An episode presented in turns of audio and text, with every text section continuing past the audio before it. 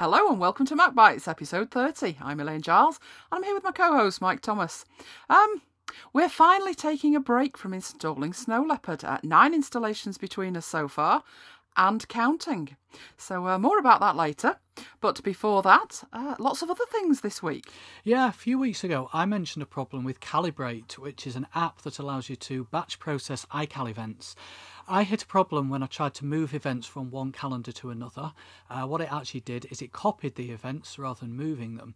Well, this morning I received a copy of the latest beta, and following some uh, exhaustive testing, I'm pleased to say that the bug has been fixed. And Lauren, who owns Wooden Brain, the company behind Calibrate, has also been working hard getting Calibrate to be Snow Leopard compatible because apparently there are some scripting bugs in iCal 4, which is the Snow Leopard version.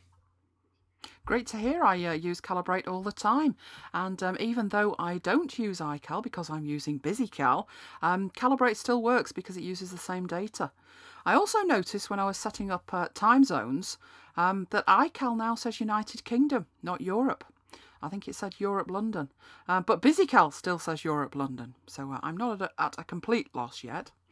And um, I also noticed in iCal, I did mention last week that it has um, an in no, no, no. An inspector. I thought we were going to have Apparently. the info panel theme uh, chant there. Ah, no, you see, you've said it now. You've Set said you it now. now. That's not fair. You have. No, no, apparently it's it's called an inspector. Inspector, inspector, inspector. It just doesn't have the It same doesn't. ring, does it? Anyway, anyway, anyway. I said um, that I'd managed to have multiple of these inspectors.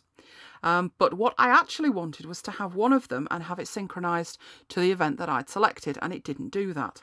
Um, well, it can do that. There's a trick to it. Um, instead of double clicking the event to open it up in the inspector,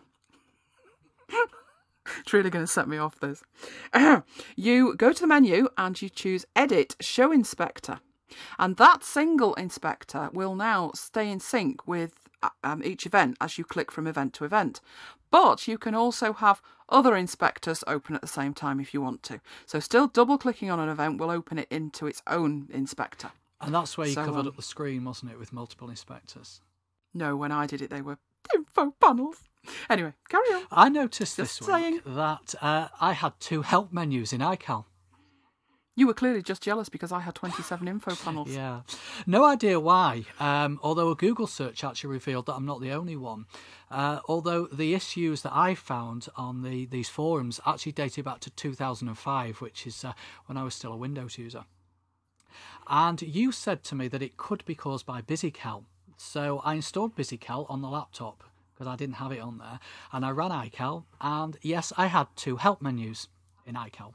I then went back to the iMac, shut both apps down, ran BusyCal followed by iCal, and there were no duplicates. So I closed both apps down and I ran iCal and then BusyCal. I did it the other way round, and still no duplicates. Because what I wanted to do was take a screenshot to send it to the BusyCal guys, but I couldn't. No, I tried that too. Uh, I had exactly the same as you, two help menus. Um, but once I'd shut them down and started them up again in any order, um, it was absolutely fine.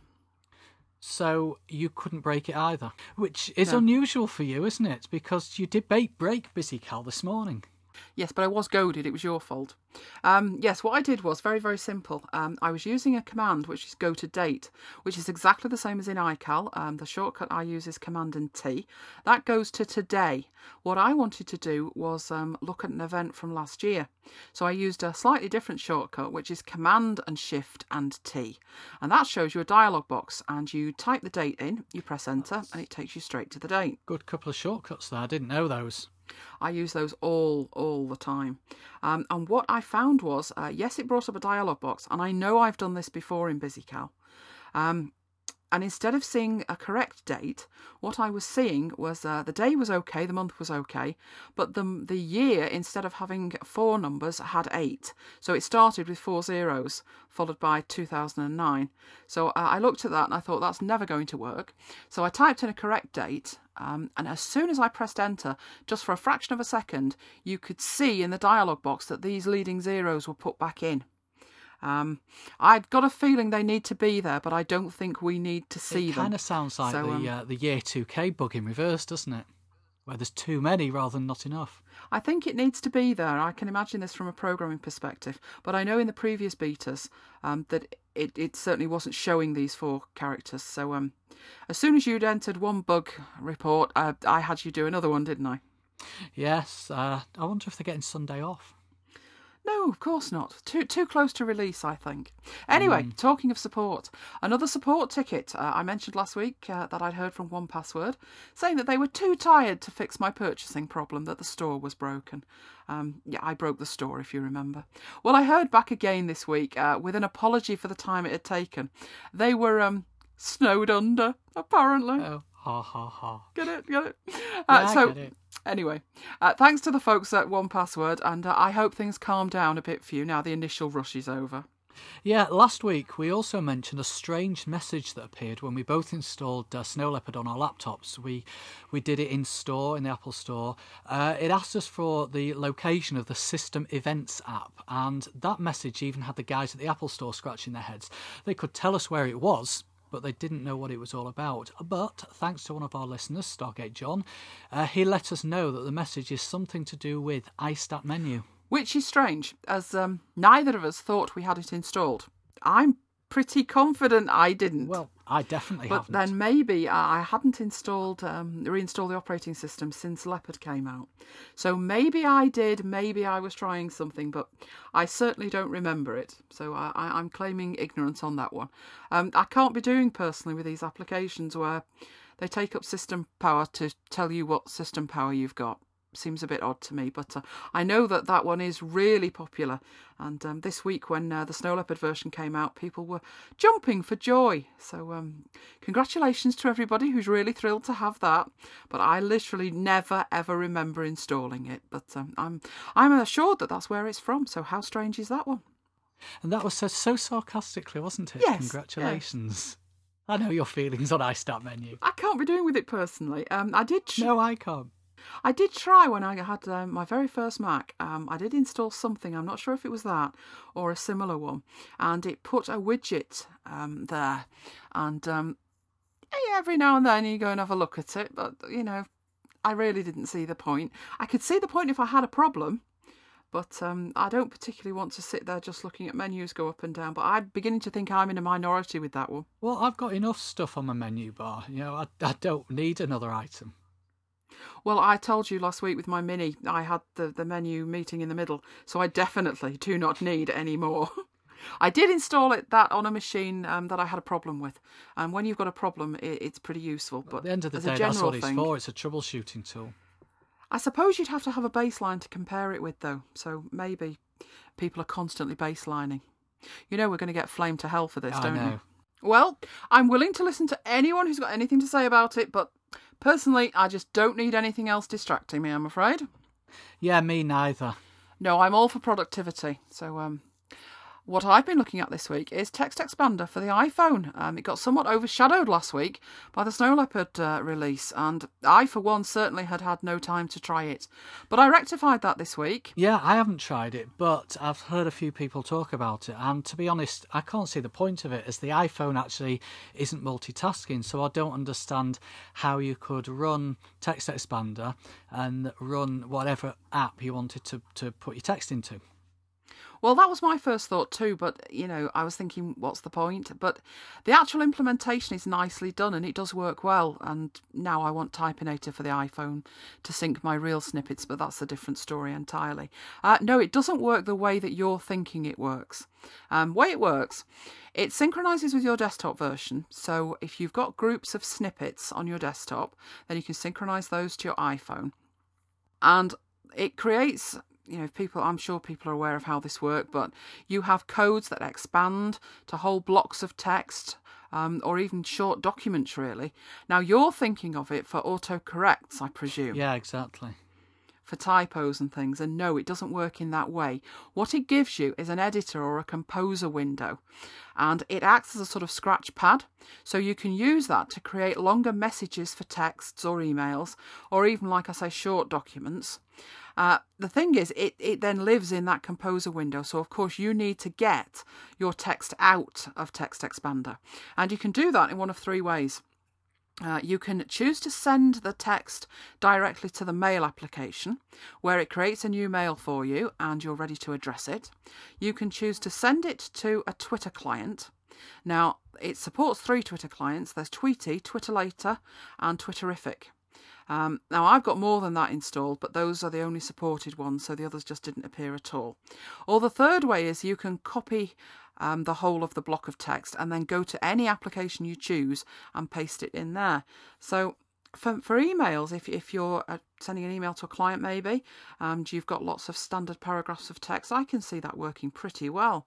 Um, and it's very, very inexpensive as well. It's $1.99 or £1.99, uh, only until the 9th of the 9th of the 9th. So I don't know what the price is going up to after that. But um, I thought it, it wasn't bad at all. And it's just one of those things that if you don't have it, you probably wouldn't miss it. But once you've got it there, you might actually find a use for it, real practical use when you're on the road. Yeah, I can So, see. um, I can see how that would work now. It uh, it's something I might give a go at. Um, like lots of other things that you've mentioned, I don't always grasp it first time. But when you when you actually give me an example, I can I can usually see how that would work. I should go into sales, really, shouldn't Mm, I? Definitely. Specialising in software applications. Well, talking about uh, iPhones and, and app stores and things like that, uh, Microsoft on Tuesday announced that iPhones running the latest version of Windows Mobile, version 6.5, will actually debut globally on October the 6th. They released a press release and they said that carriers worldwide will be updating or expanding their portfolios to support Windows Mobile 6.5 and meanwhile the long awaited Windows Marketplace for mobile. Uh, that's a bit of a mouthful, isn't it? Microsoft's answer to the App Store will open for business at the same time. So, uh, one of the things they said was that um, the marketplace will provide an easy return policy for customers to buy with confidence. Have you got any apps you'd like to return to Apple?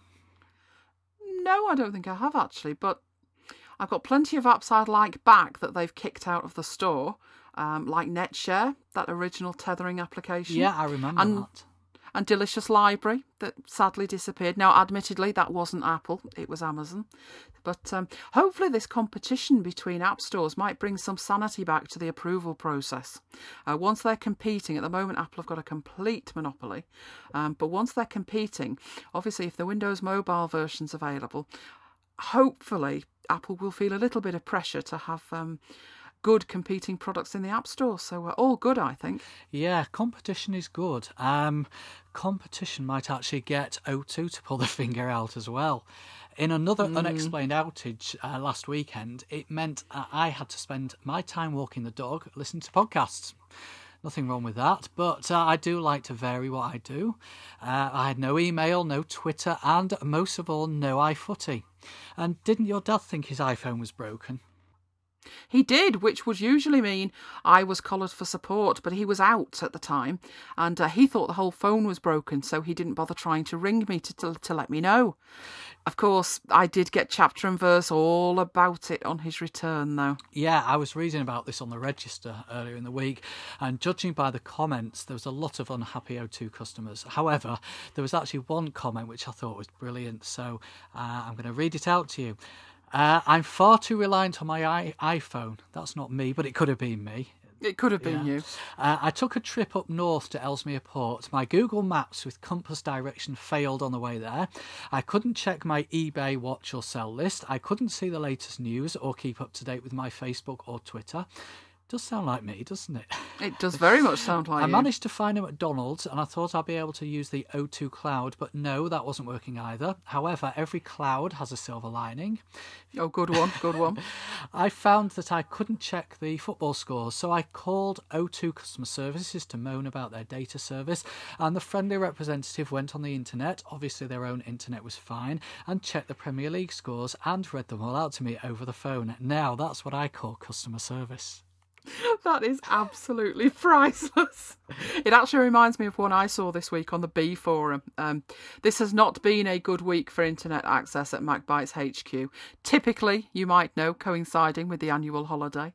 Uh, but the Be connection was virtually unusable, uh, up and down like an analogy that would get us removed from iTunes, so I'll leave that to your imagination. But the point being, I was wandering around the forums for two reasons. Uh, one, this poor connection, and um, two, I'd received an ominously titled email warning of a dire security issue, which was fine, but the body of this email was blank. So I knew it was from Be, and I knew it was something serious, uh, but I had no idea what. So onto the forum I went, and um, it wasn't just me. I wasn't the only one who got the blank email, and it wasn't just me who had a poor connection either. Uh, they just didn't seem to be doing too much about it via the forum. But um, the second point, this email, um, they Be have recently had a makeover on their site, and it can only be described by anybody over the age of 10 as absolutely atrocious. It's appalling. Um, but worse, it doesn't work well either. So, for instance, I can't at the moment get a legal VAT receipt, um, but that's a different story again. So, I found this thread about the, the blank security warning email, and uh, people were asking what it was all about, what the actual problem was. And um, it went on for pages and pages. But one person on there just posted something that I thought was absolutely brilliant. And they said, um, I got that email too, and mine was blank. I thought I'd been blinded by looking at the website. And I laughed out loud at that. It just uh, it gave me a laugh during a somewhat fraught time. that was a good one, yeah. Talking of uh, a good laugh, I've got one for you. Uh, inbox, inbox, inbox. Go on A few weeks ago, uh, I think I mentioned a problem that I had with my mail. I've got my mail set set up as IMAP, and one day I noticed that inside my inbox folder was another inbox folder that contained another inbox folder. I'm liking this so far. Not. now, my sent items, my drafts, and my trash were actually inside this lowest level inbox folder. And this structure was replicated on the phone, um, and the two highest inboxes were actually not clickable, well, touchable on the phone, uh, and in Mail app, and also on my host's webmail. So the whole thing was replicated across all the ways that I access it. And I thought I'd sorted it out. I, I did give a long spiel a few weeks ago on the podcast, and it actually manifested itself again this week. So what I did, I took drastic action scorched earth and I moved all my sent items to my local on my Mac folder. My inbox was already empty because I like practicing inbox zero and so I deleted and recreated the mail account from scratch. And I thought I'll try and find out what this what this whole thing's about. Much googling followed and it turns out it's actually a common problem and it's not just limited to SiteGround where I have my mail hosted. Now, it has been okay since I recreated my account, touchwood, but uh, I am half expecting that any time now I will look at my phone and I will have inbox, inbox, inbox again. So uh, watch this space, I think. I'm sure you're going to, you know. And I haven't got mm. inbox zero either. It was the week's holiday that did it plus the Snow Leopard installs. And uh, what I, I was doing was, in between Snow Leopard installs, mail was downloading, and um, I kept putting it into temporary folders. So if anybody's waiting for a reply from me, I'm sort of on it some point this week, trying to sort the mess out. This is why I need Inbox Zero. I'm completely lost without it. Command A Shift Delete. Which would work greatly, but wouldn't help in replies, I don't think. It wouldn't. No. No.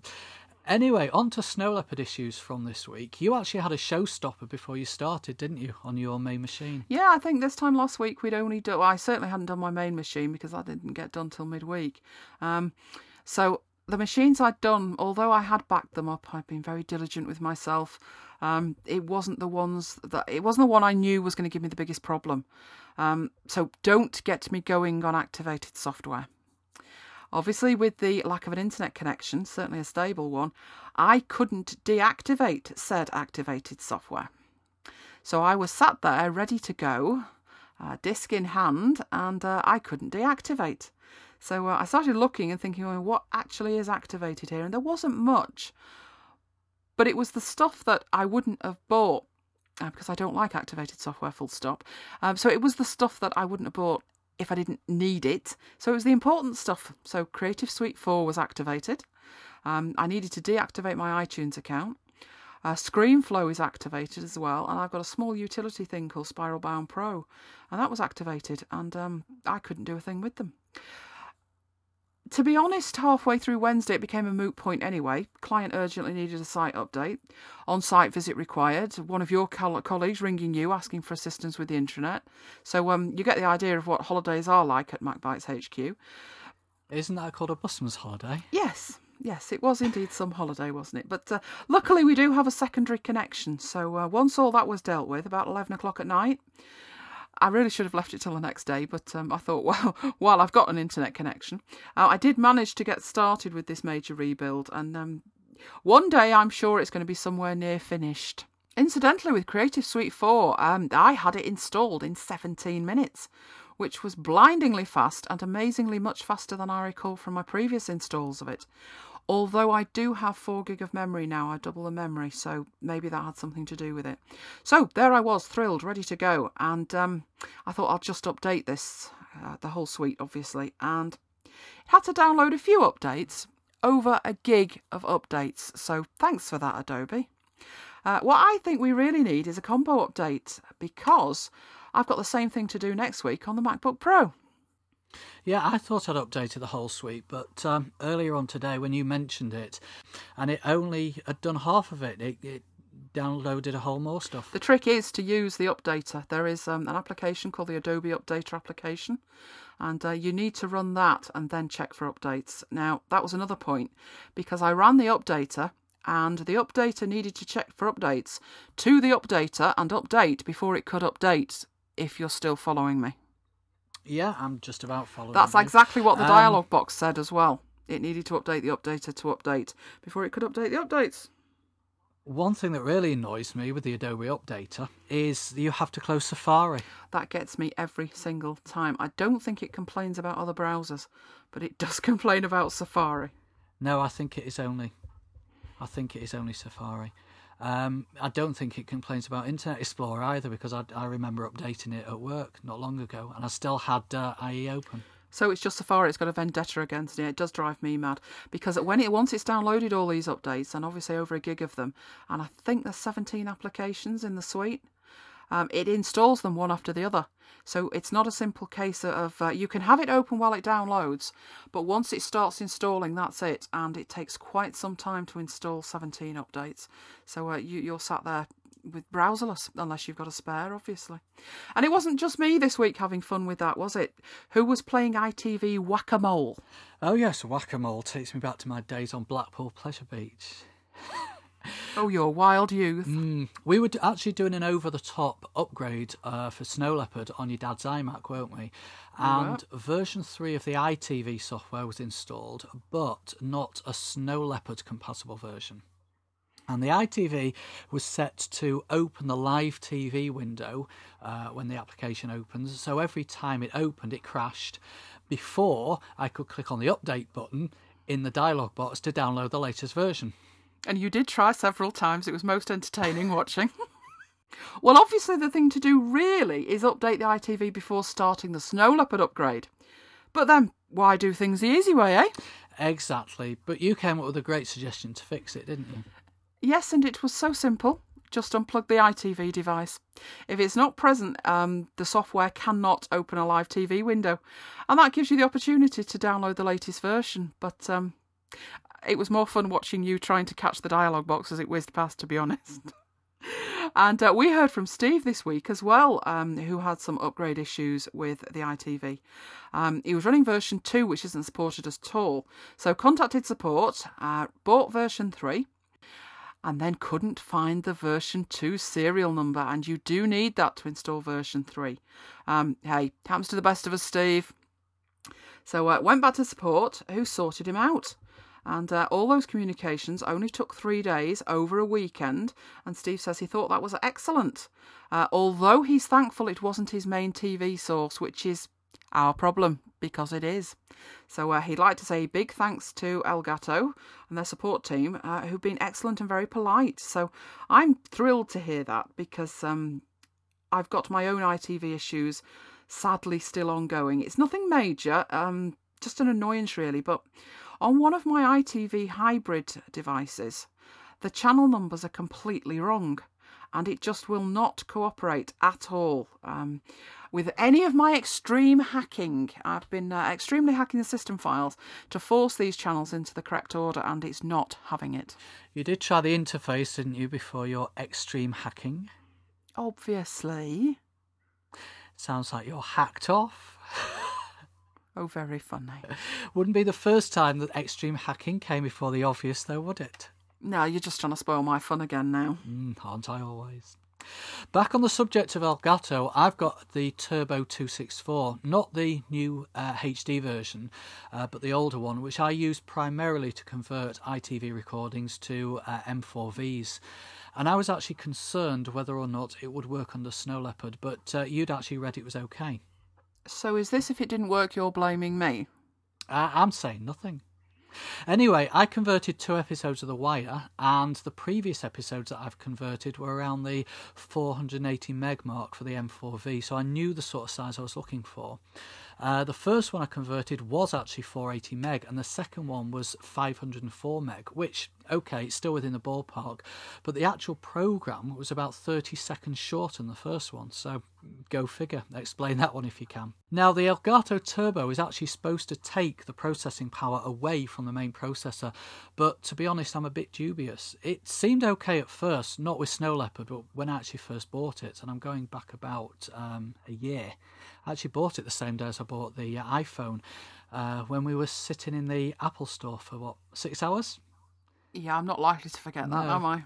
But uh, when I'm actually converting programs, some of the weaker channels are unavailable on my EyeTV. And also, one of our friends, Pat, did question whether the Turbo HD was using its own presser, processor, um, and he was running some tests. Yeah, talking to Pat, believe you're back in dock, Pat. So uh, get well soon. We look forward to twittering with you. We certainly do. This week I upgraded my iMac, having done the laptop last week, and again I did a scorched earth, even though I'd only rebuilt it in April. The rebuild went well. Um, it was just time consuming reinstalling all the apps. Um, not all the apps are installed yet, but enough to make the machine usable. You know, the great thing about the Mac is that for most apps, they can actually be reinstalled within a couple of minutes. Yeah, as long as you can find your serial numbers. True. Um, and as long as you back up your scripts, your iTunes scripts. oh, scripts. yes. Who didn't back up his iTunes scripts? I did actually, because I have them backed up on my external backup, but I didn't have them backed up from where they normally live. I will hold Admit my it, you up. forgot. I did Thank forget, you. yes. You I'm forgot. making excuses there. Um, I had very few that needed a reboot. Um, one of the main ones uh, was SteerMouse, which is my mouse driver, and that did need a reboot. Uh, and I think iLife did as well. But apart from that, not too bad at all. I don't remember too many reboots. No, that's what I'd like about the Mac. As I say, not just uh, the the speed of it, but you don't have to do 16 million reboots. I did notice though when I was installing software, and I'd installed quite a bit of software by this stage. Um, I was trying to do something. Uh, this was this demanding client, and I needed my font manager. So I downloaded the latest version, made sure it was uh, Snow Leopard compatible. Double clicked the DMG, opened a window, and um, there it was. And I thought, oh, that's not right. Um, you know, you see with a DMG, like um, pretty window.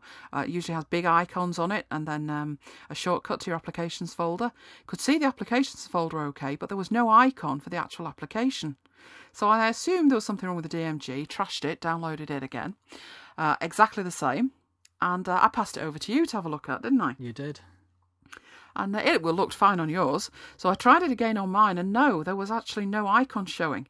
Um, but what you could do, you could click on this blank space where I could see from yours that the icon should be, and I could actually drag and drop this invisible file and install it. And once it got to the applications folder, it had an icon. So that was very, very strange and um, cured itself. I noticed I had other icons missing at that point, and that cured itself with a reboot. So although you're, you're not forced to reboot, I think when you're installing, um, it's probably a good idea after every 10, 20 applications or so.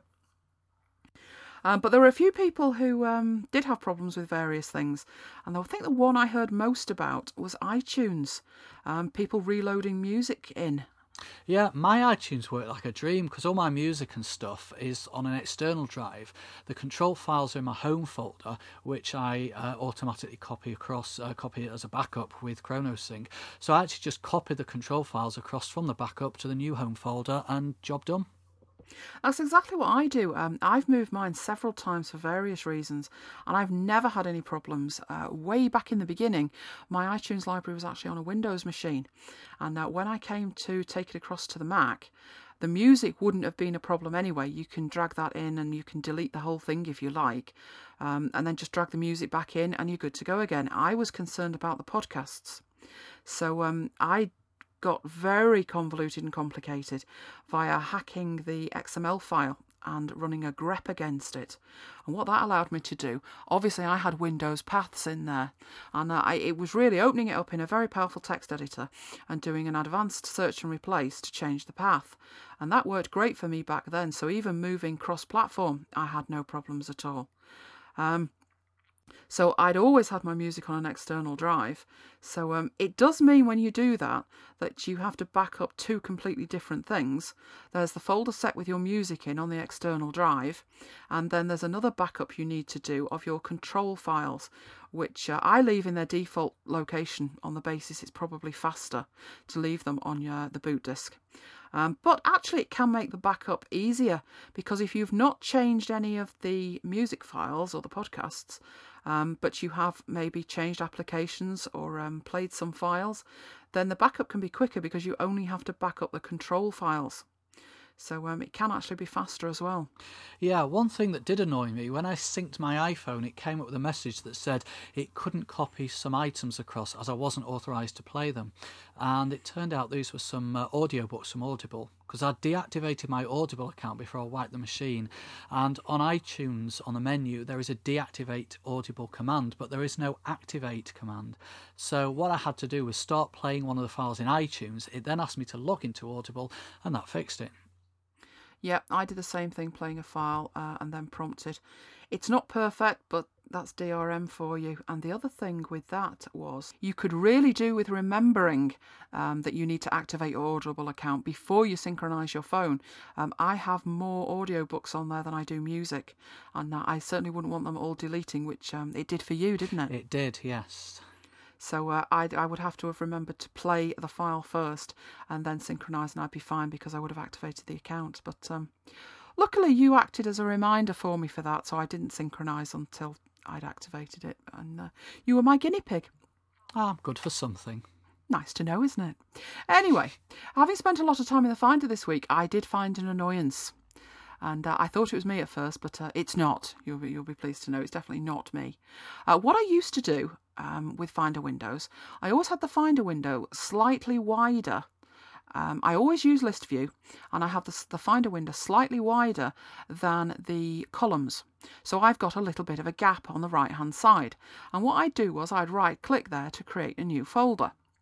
And what's happening now is it doesn't matter how wide I have the Finder window, um, it's as if the, the selecting a file goes right the way across, and there's nowhere on the right hand side that I can click anymore and get the correct menu for me, which allows me to create a new folder. Now, if there's only a few files in the folder, and you've got space underneath that's blank, then you can right click there and do it. But if you have more files in the Finder window um, than you can stretch the Finder window out to, then there's no way to do it at all. So that was. I kept doing it this week. I've been repeatedly doing that. Uh, there is an option from the menu, and you can. Um, there's also a toolbar button. Uh, which is there. I think it's the cog by default. And you can even add another one, which is um, a folder icon with a plus on it. I don't particularly want to add a button to it because the way my mind works, I'm still I'm still right clicking. Right clicking enables me to choose exactly where it, it goes. So that that was a bit of a disappointment for me. I don't know if you found that one. I didn't find that myself, um, but when you showed it to me, yeah, I, I can see exactly what you're saying. But I think I normally do f- uh, a new folder from the menu anyway.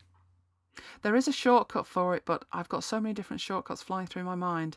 I can honestly say that wasn't one I'd committed to memory, but I think it's going to have to become one that I commit to memory once I remember to stop right clicking.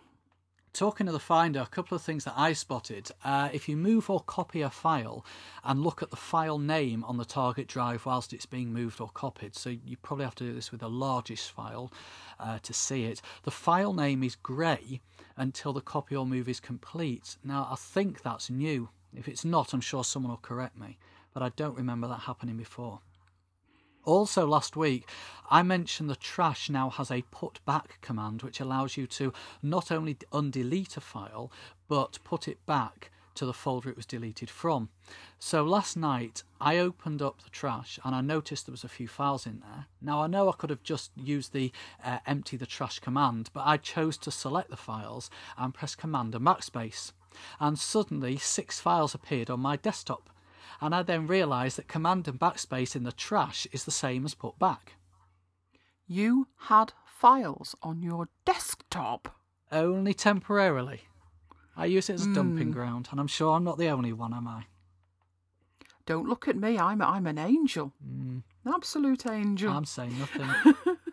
well, I noticed um, this this ghosted look. Um, only for me, it was a whole drive um, th- there was a drive in my drive list in my Finder. Um, it was on a machine which had nodded off. Um, it came back to life um, when I moved the mouse, pressed the buttons, etc. But once I had a Finder window, there was this drive. All the other drives on the machine were absolutely fine. Just this one drive um, that was sort of dimmed out. So I looked at it and started panicking thinking it had uh, died a sad death on me. But uh, it came back to life when I double clicked it uh, and it then appeared as normal. So I can't say if it's a feature or a bug. It's only happened the once. I've tried it a few times since and I've not seen it again. Um, but maybe somebody can confirm if they've noticed that. Um, and I've also had a few issues with spaces, so maybe it's screen updates. Um, I've got it configured so I use Control and 1, 2, 3, and 4 to navigate directly to a space. And what's happening is um, I'm navigating to a space, and you get an icon on the screen, that, that big chunky icon at the bottom, which, um, if you've got four spaces, has four spaces in it and a white box. It should show for a few seconds as you move from space to space. But what's happening is um, it seems to be getting stuck. And I cannot move it without moving to another space and then back to that space. So that seems to kick-start it. Um, I don't know if it's coincidence. Maybe Space 3 is paranoid. Seems to happen more in Space 3 than any other. So uh, that's really annoying, that one. Just, just an annoying one. I also mentioned a few shows ago about having Stuffit Expander installed for the ability to quick look zip files, and that I found that really useful. And that, that's really the only reason that I have Stuffit Expander installed. Well, that and the pretty icons, which you've already ribbed me about, which does not need mentioning again. I'm not saying a thing. So, good. So I downloaded uh, the latest version of Stuffit, made sure it was compatible, installed it, and uh, much later on, after I'd um, configured it all correctly, so I know I've done that right, um, I pressed the spacebar to uh, see the contents of a zip file and didn't get that option at all. So maybe it wasn't Stuffit, or maybe it's not working in uh, Leopard. Is it working for you, Snow Leopard? No, I had no luck with it either. I couldn't get it to work. The only other thing I had installed that could have had anything at all to do with zip files was iArchiver, and I know that you had problems with that. Yeah, it's that didn't seem to work at all for me, so I tried it. I uh, zapped it in the end. Well, I don't think it was iArchiver that gave me the ability to quick look.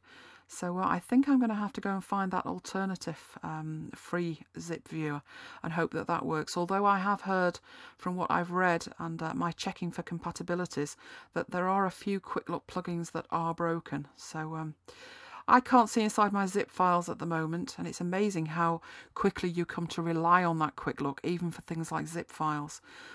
And another thing that I found wasn't stable, like you found iArchiver, um, is ExpandDrive. Um, there is a version out that's uh, supposedly Snow Leopard compatible, and it does seem to work, but it's the stability that I've got that's a problem. Um, it seems to lose the connection to the remote drive to such an extent that I've had to completely change my workflow to work around it for the moment. Um, what that did give me was the chance to test uh, some software that I got in a bundle called Espresso. Um, and I'd I'd installed it, had a quick look at it, and thought, mm, you know, I need to take more time with that. So uh, I did just that this week in my holiday in inverted commas, and um, I'm really excited about Espresso. It's got some really good features that I was very impressed with. Sadly, though, there were some niggles too, and although they were only sort of minor annoyances, since they have got the difficult stuff right, it's a shame that the simple things are either much more difficult or much more time consuming than they need to be, and some of them just aren't doable at all. So, um, more of that on a future episode, I think, when I've had more of a chance to. Break it. Thank you. Well, I was going to say test it further, but you could be right, I guess. I did, however, have much more luck with Dropbox, um, despite using a beta version, and I'm using this beta version because it's got local LAN syncing capabilities. Yeah, I had no problems with it, uh, but then I've only got a few files in there at the moment. Well, I cheated. I copied the whole Dropbox folder from uh, another machine locally and then installed Dropbox. Cheat, cheat, cheat, cheat. Yeah, why didn't I think of that? Well, time was of the essence after the one gig download of updates from Adobe and the dodgy B connection. So um, that's why I did it. I vaguely remember doing it before, and um, it's it's worthwhile even if you've only got the two gig free account.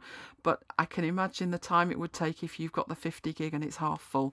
So uh, that's a good tip. It works very well. It does say uh, there's already a Dropbox folder in this location. Do you want to merge it? And you can safely say yes to that as long as it's the same. Obviously, make sure it's up to date. I said yes. It then went away, did a comparison, and said you're up to date, and it didn't take any time at all. Yeah, good tip. Last week we reported that uh, PTH Pasteboard was not Snow Leopard compatible, and the authors of this great clipboard manager had actually removed all the content from their website except for a message that said PTH Pasteboard was no longer for sale due to issues with Snow Leopard. Anyway, the good news is it's back and it's Snowy compatible. Yeah, as I said, I was only using that for one thing, which was um, a global uh, plain text copy, uh, paste, not a copy, a paste. Um, and there is a difference between the two. Um, if you copy as plain text, then you can never paste it back in as formatted. And what I wanted to do was have the ability to paste it back in either formatted or as plain text. And uh, that's what PTH Pasteboard gave me. It was the pro version, not the free version. Um, the Pro version has uh, sort of text handling capabilities in, uh, where you can uh, sort of run macros on text really, and um, that's what I used it for. But I didn't use it as my main clipboard, and uh, I've completely switched to Launchbar this week. I've given it a sort of stress test, and it's working very well, and it's giving me all the options that I want. So I think I'm going to stick with that a little bit longer before I start putting other applications on. Obviously, the fewer applications I've got running the faster the machine should be. So uh, that's what I'm doing. Have you tried the one in Launchbar? Yeah, I did. I tried the one in Launchbar, set it all up. It works great. Uh, but I also put PTH Pasteboard on my iMac as well, just to test it out for the listeners, of course. And they're both working at the same time. I tested it by uh, doing a copy and then disabling PTH Pasteboard, pasting from Launchbar, and then going back into PTH Pasteboard, pasting from there. Uh, and they're both they're both grabbing the stuff from the, the, the copy, as it were. Yeah, I've, as I say, I, have run two before, and uh, that's exactly what I do. I've not found two that aren't compatible with each other so far, and uh, I just had one running to do one specific thing with. Um, I was actually keener on one of the others, but uh, Launchbar's working pretty well. Uh, it's working better than I expected. I ha- did try it in a very early beta, and um, it, it wasn't playing nicely with what I already had. That's why I turned it off. But uh, I'm finding that that uh, alone at the moment is uh, working nicely. And uh, it's good. It's good when software plays nicely together because uh, I found one this week that isn't playing nicely at all. In fact, I, I, we mentioned this last week. We mentioned Typinator, and we wondered what would happen with the built-in text expansion and auto correction. Yeah, we did, didn't we? Yes, last week I said um, that I use Typinator, and although uh, some of the options are now built in for auto corrections, that I couldn't see myself changing. Although I have seen people writing pieces and saying, well, you don't need a third party one now. So I said I'd do a bit of testing with it and see what happened um, if there was two autocorrects in there and which one would take precedence, etc. And I did. I stress tested it this week. And I can honestly say that the built in options, oh boy, were they slow. Um, there's one in there for a copyright symbol and a registered trademark symbol. So uh, I started off with that one, and what I did to test which one was working, which one caught the uh, shortcut first, was I had the built in one change it to a small copyright symbol, and I had Typinator change it to um, a HTML entity. So, really, to test it, if you want to try it for yourself, just have the inbuilt one changing it to one thing, and whatever your text expander of choice is, doing it to something else. And I found that Typinator got there first every single time. With Typinator, it was instantaneous. You you barely lifted your finger off the key, and it had changed it to um, what you've got it configured to. When I tried it on the built in one, where it had nothing to uh, fight over, so it just had itself there, uh, like the registered trademark one, it does take, it looks like a long time. Uh, it's probably less than a second, maybe a second. But when you're looking at it, it does stay on screen for quite some time. So if you you're putting things in there to sort of auto correct, I could well see that a fast typist is typing that fast that you've sort of gone past it. Um, and I've had problems in the past when I'm typing very fast and I've used other text expansion programs. If I type too fast, it does put the correction in, but it sort of mixes your sentence up because it's it starts to put the correction in, maybe five or ten characters into the next text that you're typing. Yeah, I've had, I mean? before. I've had that before. And I look at it and I think, what's gone on there? And when I look back, I can see I've got a correction bang in the middle of another word and it's obviously because I've been moving too fast or it can't correct it fast enough. And I would say the built in one, that was a problem, the time it took. The other problem with the built in one, um, it doesn't work in all the applications, it's got to be double enabled sometimes. And um, I was certainly having problems in browsers um, enabling it for text fields in comment forms. Um, and it wasn't working at all in some applications as well. I couldn't get it working in Safari. Um, no, not Safari. Safari, I could get it working, but I couldn't get it working in Opera at all. So um, I'm definitely sticking sticking with Typinator, and uh, I'm going to disable some of those things as well because they are enabled by default and um, I don't want that kicking in halfway through a paragraph. Or maybe I need to slow down my typing, but uh, that's what I found anyway. And I did find that the latest version of Typinator, which was, uh, I think it was 3.5, came out a couple of months ago. Um, it was the last free version for people who got it from uh, the MacHeist bundle. And uh, they changed the engine in it and it was a lot, lot faster. It was noticeably faster, and um, it's still as fast under Snow Leopard, and it's a lot faster than the built-in one. So um, that's my my short take on that. I've not done any scientific timings, but I can tell you it, it is um, noticeably slower. And another application that was reported not to work with Snow Leopard was Quicksilver. Um, but I downloaded the latest version from Blacktree and it's working fine on my dad's iMac. Now, I think the reason is there's no plugins, there's nothing fancy at all. In fact, he doesn't use it, he doesn't know it's there, which is the best way to have it, I find, um, especially if I'm doing the support. It's literally only there because when you or I have got to deal with something on his Mac, what are we like? Yeah, the number of times I've done Command and Spacebar, Control and Spacebar, uh, even on a Windows machine. I know you do it on a Windows machine, but if I sit there in front of a Mac, I'm like, apps, apps, remind me again, apps, how do I run apps? So uh, it just takes a lot, lot longer, doesn't it? You're constantly bringing up the um, applications folder with uh, Command Shift and A. So that's why it's on there, but I think it's the lack of plugins. The only plugin that is installed is the address book one, and uh, it's working fine. So uh, sad day, I think it's the plugins that are the problem. And uh, if you are relying on those, it is indeed a sad day um, because I don't think they're developing them anymore, are they? You could have big problems with I that. I don't think so. So why not try Launchbar as we did? Yes, but the thing with Launchbar is, which is why it's Quicksilver on my father's, um, it's not a free application. So it's very, very good. It's very fast, and I'm happy to pay for it. Um, but my father doesn't have a license, which is why he's got Quicksilver.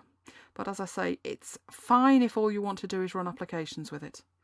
And uh, I suppose what we could do on his machine is use Spotlight, but I find Spotlight for doing that quite slow, very slow. And when you use the arrow keys to move up and down and find the application you want, because it's still reading in um, search results, you're liable to, to miss the app and then press enter on the wrong thing and run something totally different. So um, I'll still put Quicksilver on his machine. I know we said we were going to try the Google one. And um, I have tried the Google one several times and I'm still finding that a bit slow. So uh, I'm sticking with Quicksilver while it's still running. So uh, that's how far I've got with that. But I think it's the plugins that are the problem rather than Quicksilver itself. And uh, that wasn't the only fun we had with my father's machine, was it? Um, his is the only install that's an over the top that's a keeper. Uh, we both did an over the top in store for our first install, uh, but we always intended to rebuild those laptops completely. Um, so his is the only one that gets an over the top, and that's it. And it's actually gone from Tiger to Leopard, and from Leopard now to Snow Leopard. So, um, and it's not running too bad considering that. The only thing that was a major, major nightmare was Parallels 2 that he was running. And uh, we did find that in the unsupported software folder. Not the actual application itself, but once we'd done the over the top, there was an unsupported software folder. And uh, it wasn't the whole app, it was just the kernel extensions that weren't compatible that got moved there. And that was when the fun really started. Um, obviously, it we'd we'd backed up to uh, we'd SuperDuper the whole machine. We'd also backed up some selected files, and one of the things that is really important for him is the parallels image. So we'd back that up separately. We do have um, version 4 for him, and the reason that we'd uh, fancy buying it, not installing it, it was a case of it wasn't broken, so I wasn't about to try fixing it. So uh, we installed his new version and we activated it for him, more activated software. Remind me to spit on that. And um, then it got from bad to worse, didn't it? Yeah. The install was okay, uh, but it then needed to upgrade the virtual machine. So it wanted to make another copy of it. So I think we've got about five copies of this machine at this point. Uh, so the upgrade went okay. Uh, it said it had done it, didn't fail at any point. Uh, took its time, probably took about 15, 20 minutes, do you reckon? Yeah, I think that was about right. The thing was, um, when it started running it, it did all sorts of things. The first thing was uh, it ran, then it said it needed to reboot, then it ran it again, and it then put up a message and it said, um, I'm going to reconfigure the shared folders and remap them with your Mac. And I thought, you're going to do what? Bit dodgy. Um, diabolically dodgy. Basically, it was telling me that my documents on Windows was going to be remapped to my documents folder on the Mac. Um, and my music folder would be remapped here, and this folder would be remapped there. I think it was my my pictures folder would be remapped. I don't want that at all. It's a really nice feature for somebody who has the need to run Windows and wants the thing as integrated as possible with their Mac. But for me, I want Windows running in a box, preferably with the lid nailed on. Uh, and that's it. I don't want any way that anything that could get into Windows uh, can find its way to the Mac. So I wanted to stop it doing that, and there wasn't a stop it button, was there? There, There was wasn't, no get out of jail free card. There was no nothing. There was no way to stop it. So I think we pulled the plug at that point, didn't we? Yeah, it was the only safe thing to do, I think, wasn't it? Yeah, because we needed to find out where these options were. Obviously, the options had to be there somewhere, or so I told myself. The other thing that was uh, majorly scared the life out of me was when uh, the original version was still there and it, it could find the machines and it did upgrade it rather than um, we didn't nuke it, we didn't app zap parallels. So it found the original installation, and instead of using all the settings that we'd painstakingly set up, no, it didn't. So when it ran this machine, and we'd finally beaten it into submission about not mapping these folders, which were in a hideous place, um, everything used to be configured just by flipping the machine round, and um, it was all sectioned off neatly. And now it's not. We really had to delve to find these options in the preferences for the virtual machine. But then when we actually got the thing up and running, it wasn't running um, in its what I'd call its sandboxed mode. It was running in coherence mode.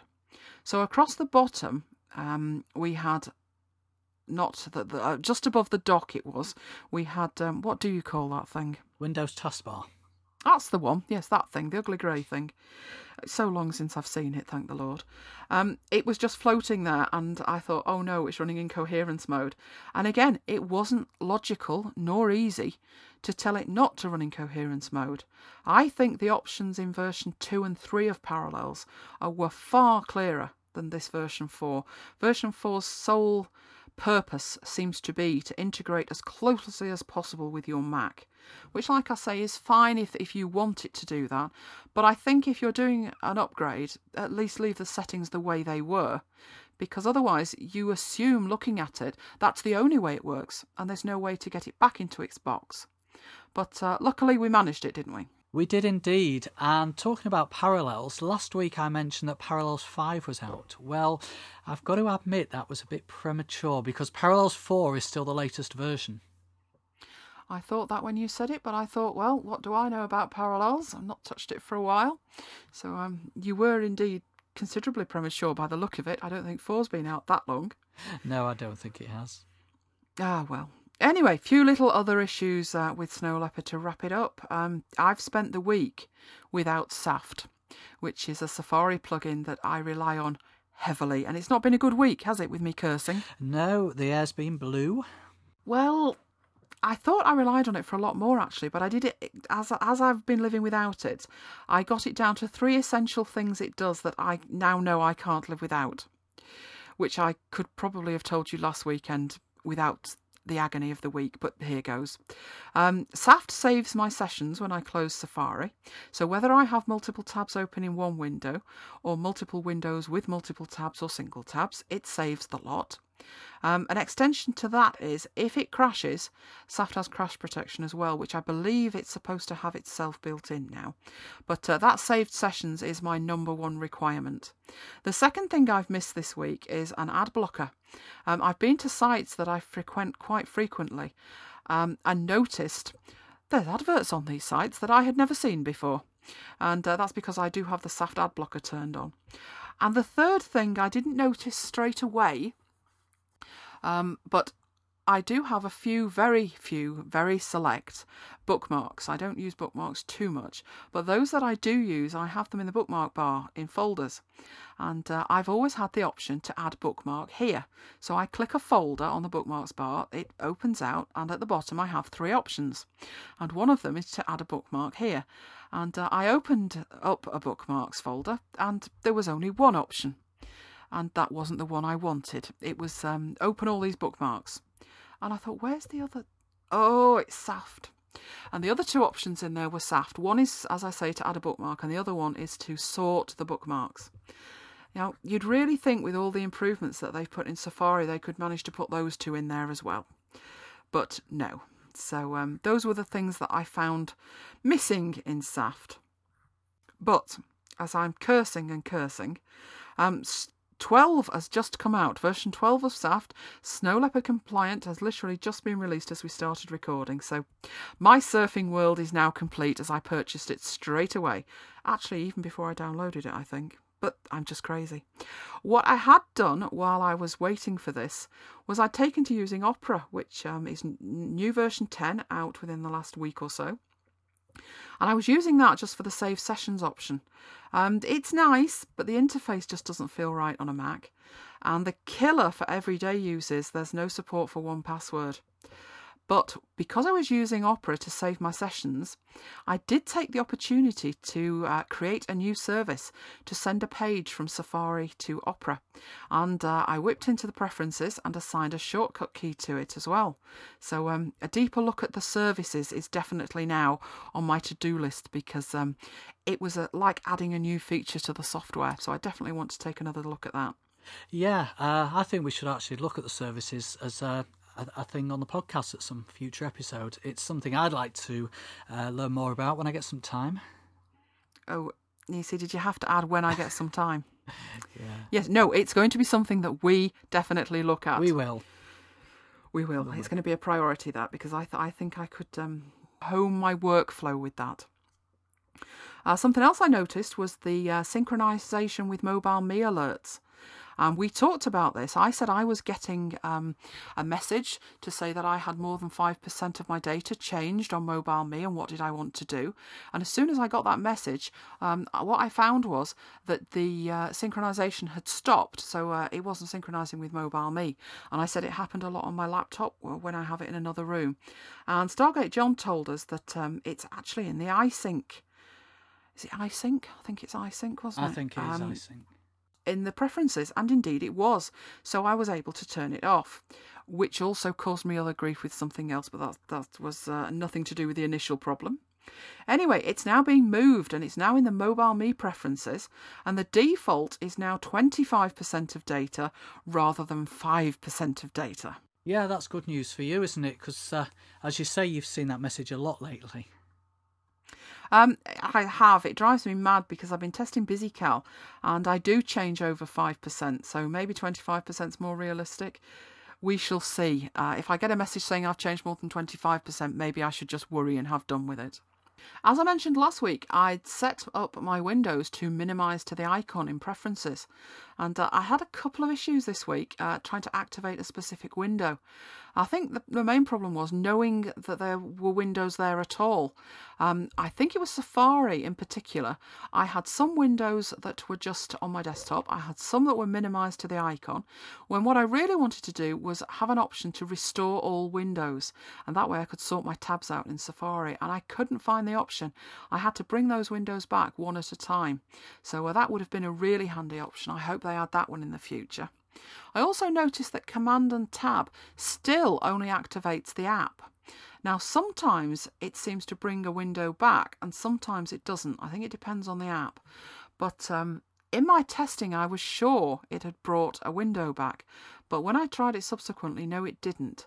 So Command and Tab is still only activating the app, so that doesn't let you select the window. Um, luckily for me, something that I used to use is still working under Snow Leopard, and that's a handy utility called Witch uh, that I think we have mentioned before. And that allows me to um, really restore the functionality that I had in Windows, where a, a Command and Tab, or in Windows an Alt and Tab, uh, I can actually bring back various windows as well. And I have that configured in two ways. As well as Command and Tab, I've set up Witch to use Alt and Tab uh, the option key and tab. And what I can do there is I get a totally different um, list of windows and it actually has the text next to it. So I can not only select an application, but I can select a specific window within an application. And I find that a great time saver. The other thing though, because Command and Tab um, I've left it alone, I've left it set to the default, although I could overwrite that with Witch. I haven't done because I don't have it on all my Macs. So I do often find that I use Command and Tab. And what I have set up is um, Option and another key, the key next to the, to the left of the Z key. And I have that um, toggling between all the available windows of the current application. So if I do inadvertently use Command and Tab and it doesn't activate the window I want, I do have another key to do that rather than go back to the mouse. So I can highly recommend Witch. I know I should be using Witch, but my problem is I struggle to remember all those keyboard shortcuts. But uh, probably because I'm on Windows all day and then I come to the Mac at night. Uh, but then I've seen you struggle with Windows shortcuts, so you can't exactly laugh at me, can you? No, I'm afraid I'm a little bit like a newborn kitten on Windows at the moment, aren't I? I sat down in front of it and looked and thought, go on, remind me again, how do I run an app? So, yes, I, agree with you. Um, unless you use, the more you use it, the more you get used to it, and the more you use it, the more shortcut keys that you you can seemingly handle. Um, I used to be good with Windows. Not to worry, no great loss. Because um, on the Mac, things just work. And uh, one thing we noticed was our printers didn't need any drivers installing at all. I elected not to install anything from the options in the installer except QuickTime Pro 7. Um, so what I was going to do was then add the printers later and hopefully it would download what it needed. And uh, that's exactly what it did. I expected to be prompted. But uh, no, we've got a Brother black and white laser printer, and more surprisingly, a Samsung colour laser printer. And um, as soon as I said, There's a printer here, look at this, uh, both were installed and configured completely automatically. And um, I was very impressed with that. They're, they're not uh, brand new printers, I think they're probably about two years old. Um, but it was good to see that they're still both supported, which I would expect um, but that I didn't actually need the discs that had come with them to uh, install anything. Sadly, other people weren't so lucky, and it seems to be the bigger companies out there lagging behind. I've noticed a lot of people this week reporting problems with Hewlett Packard printers. They either don't seem to work at all, or these multifunction devices, only half the functionality is there. And um, Fujitsu scanners as well. You mentioned that last week, and there's been some movement on that front. Yeah, I actually pointed uh, people to a page on the Fujitsu site last week uh, through the show notes, and it's vanished. However, uh, if you look at the show notes for last week's show, there is an updated link in its place, and it takes you to a PDF that shows what functionality is missing and what functionality is available for their scanners under Snow Leopard. Yeah, I think we've come out of that quite nicely um, because we scan into DevonThink. I think that's the solution for that. Um, everything seems to be working okay. So um, what I really need is an updated beta for DevonThink. I've got no scripts at all in DevonThink at the moment, but at least that initial problem I had with it, uh, it crashed, but it seems to be all right now. So um, yes, it's it must be very annoying if you've got this scanner on, on what you're trying to do to my mind, is even easier than what I'm trying to do. I'm trying to scan it into an application. If that failed, I'd expect it. But scanning into a folder, that that shouldn't really give you too much grief at all, should it? And um, like I'm saying, it's the bigger companies. They've had plenty of time to test this stuff. Uh, and Logitech are another culprit. I've got an MX Revolution mouse. In fact, I, have got more than one. I couldn't live without them. And um, the driver apparently is causing problems. Now, I've never used the driver that came with it. I had SteerMouse sat there ready and waiting. And uh, luckily, that is still working. It's not 64 bit yet, but at least it works. And um, that was one of the apps that I think I had to put that one on first because I have two of the buttons set up for copy and paste. And what I found was I, when I'm installing a lot of software, I'm selecting serial numbers and trying to use the buttons to copy. So if I don't have SteerMouse on first, nothing works right. It's another one of those lost without it apps of mine. Another one of those are lost without it apps. There's plenty of them okay, there's a few of them. But, uh, you know, seriously, these companies just don't seem to realise the speed is of the essence for Mac users. Many, many more Mac users upgrade their operating system straight away. I, I know Windows users probably don't. And I know I never, ever upgraded Windows on a working system for weeks, sometimes months. Um, I was still using Windows 2000 in 2007, you know. Yeah, well, as most people know, I'm using Windows 2000 in 2009 at work, but if it ain't broken. Exactly, and it's great to see new professional grade peripherals such as those newly announced Canon scanners this week. Uh, they're available for the Mac, and that gives potential but pensive business switches another push in the right direction. You know, that, that the equipment that's out there isn't just small business use or home use, it's actually professional equipment. But all that's wasted if they then don't update the drivers in a timely manner. Yeah, when I used Windows, I just assumed that upgrading the operating system would just break all the devices. Exactly, that's the point. And these soft, these companies just don't seem to understand. The expectation of a Mac user is that what equipment they've already got will continue to work despite upgrading the OS. I mean, it's an upgrade, not a downgrade. I think people accept more that new equipment may not work on old systems, you know, that they might not have gone back and written a driver for something that's brand new now for Windows 2000. But if what you've got worked on Leopard, then I think the general expectation is it should carry on working with very little grief.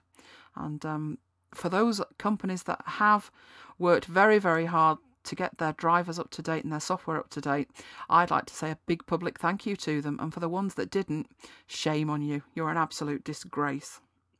So that's another rant for you, is it? Yep. okay, thank you. Well, thanks for all the feedback we got this week. I'm glad to report that those of you who have upgraded to Snowy, it went well. And a special thanks to you from Amanda for the pre install checklist. Yep, you're very welcome. Glad it was useful. I shall now add on to that. Back up your script. Indeed. Anyway, we've got a few events coming up as well. Um, on the 10th of September, that's Thursday the 10th, we have uh, an online event, Photographic Extreme Makeover. So uh, if you've got some photos that you would like extremely made over, please bring them along with you uh, or email them to me this week. And um, you never know, you might feature in the show. And on the 17th of September, we're having a social evening at the Old Pelican Inn on the Sale Timperley border. We've got people attending from a few of the uh, groups that we run. So, as we said last week, I'll be there with a MacBytes t shirt and a red carnation. I was going to say pink carnation, then a red carnation. oh, don't say that because you, you are going to get people turning up who are looking for you and think, mm, yes to the t shirt, where's the carnation? Mm. Anyway, on the week after that, on the 24th of September, we have an, another online event uh, where we're looking at ScreenSteps. Yeah, and as always, information can be found on digital-iq.co.uk and macbytes.co.uk. And dates dates i need i need to mention this. Um, it's looking like i might have to change a few of the upcoming dates due to unforeseen circumstances. So it's probably a good time to mention that the best way to make sure that you've got the latest dates is to subscribe to the macbytes live calendar. And you can find that at macbytes.co.uk slash live calendar. Or you can click the live online link on the macbytes homepage. And now after weeks of anticipation, it is the time to announce the winners of the BusyCal competition. Drum roll. Okay, drum roll. And info panel. Right. Okay, so we've done all that. We've got all that out of the way. And now we have two names out of the hat. And our, our winners are. You, you're right. I need a drum roll. I should download a drum roll.